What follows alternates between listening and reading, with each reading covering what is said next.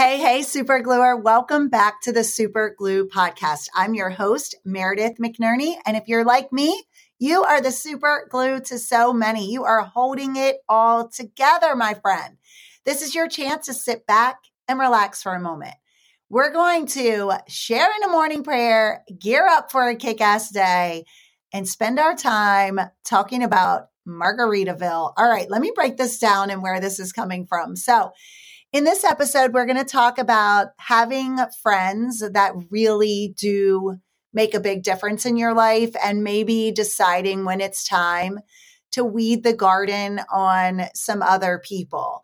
And I'm going to share with you a, a, fun experience I just had with my college friends. We were able to go on a fun little weekend getaway with each other. And I want to just kind of give you the rundown of how all that went. So let's jump right into today's topic, which is Margaritaville. All right. So I know I really do like to focus on health and wellness and all kinds of tips and strategies for managing our emotions and our stress. But y'all, sometimes what we really need is just to get away with our friends and have a Margaritaville experience. I mean, believe me, I'm all about eating healthy and exercising. And prayer, of course, goes with me everywhere I go.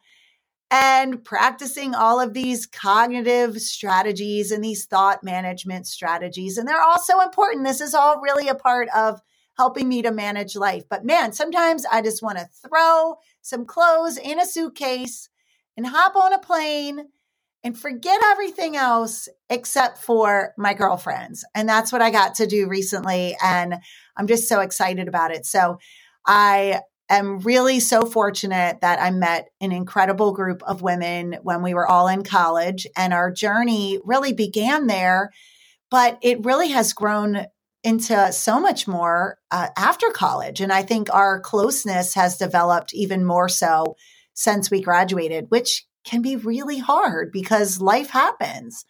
And sometimes we get distracted, you know, and we don't make the time for our friends. And that was happening to us. We had all graduated, we had gone on with our lives. Uh, two of my friends live in Virginia.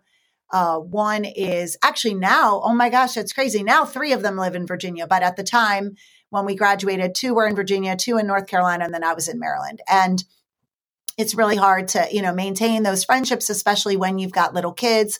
And we made every effort we could. We definitely would try to get together, but, you know, we would be getting together and schlepping the kids and, you know, hugging each other's babies and all that good stuff. And that's all fabulous.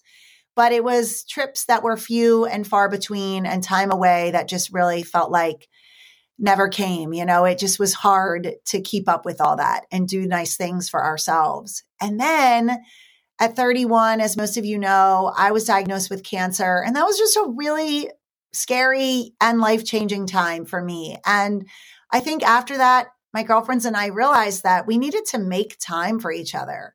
And so I hope this episode will inspire you to do more with your friends and start to have fun and not have to wait for a really traumatic an incident or episode or a diagnosis uh, to put the priority of friendship in place. But for us, it was soon after that, we started talking about getting together more and doing these girls' weekends. And that's kind of how our girls' weekends evolved. And it really became about getting away, seeing each other, catching up, talking for hours, and just having the time together. And for so many years, we have been poor. I mean, we have just not had the extra money to go and do really unique trips or very expensive trips or anything like that.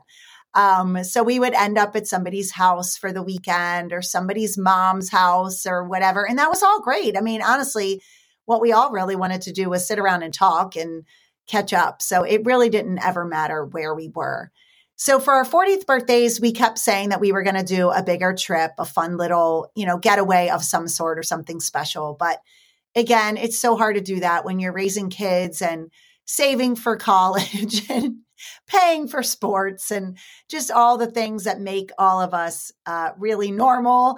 And so we ended up skipping that 40th uh, dream and just, you know, continuing to do a lot of what we normally do when we get together. But we are now 46 ish, 47 ish, I think. I just turned 47. Go me. I just had another birthday. I always celebrate birthdays because, as a lot of you know, I was diagnosed with cancer on my birthday at 31. So every year to me is such a gift. I don't like uh, aging if I look older because I can be kind of vain like that. But I really do remind myself that aging is so beautiful and it's such an awesome thing. So here we are at 47 and uh, we decide we're finally going to do it. So we booked this Margaritaville cruise. Now, y'all, this is not like a fancy ship by any means. So I am not doing a commercial for the Margaritaville cruise.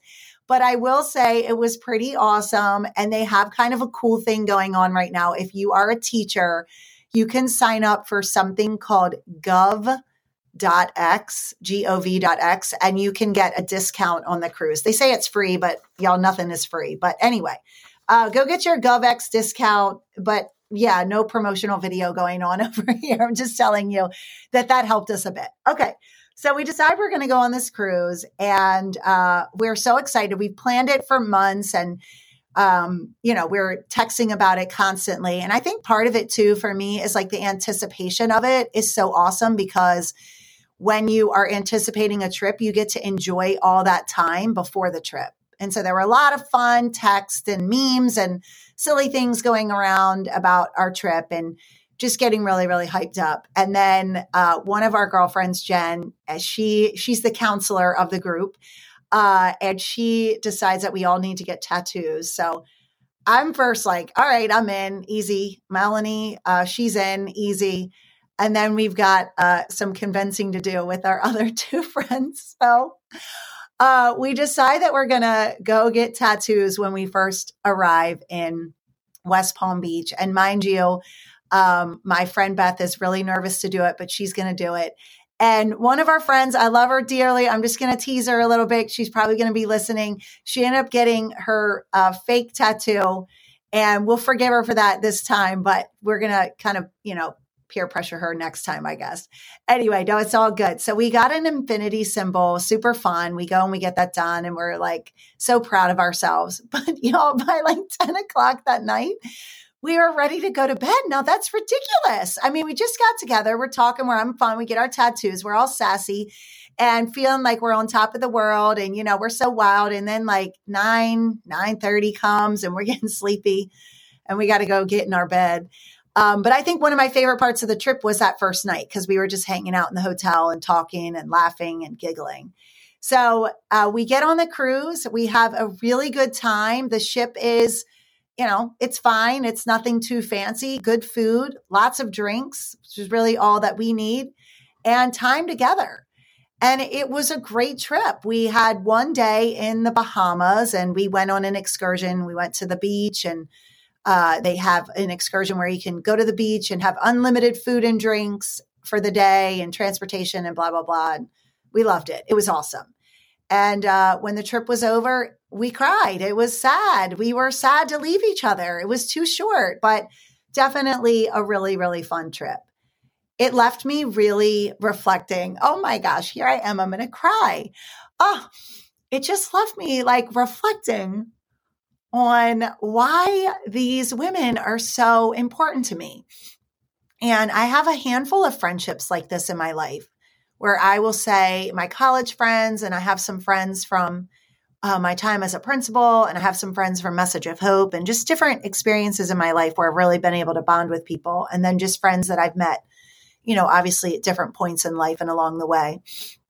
But it really made me reflect on my friendships and how at 47, like I feel I'm so blessed to have really, really good friendships. And I think there have been times in my life where I've had friendships that maybe just weren't the best fit for me. And that's okay. I don't mean that to wish any harm or to say that it wasn't even a good season of that time to be friends with a particular person. But these are the kinds of friendships that are long lasting and they are your life giving friendships. They are friendships of people that are going to be with you through everything.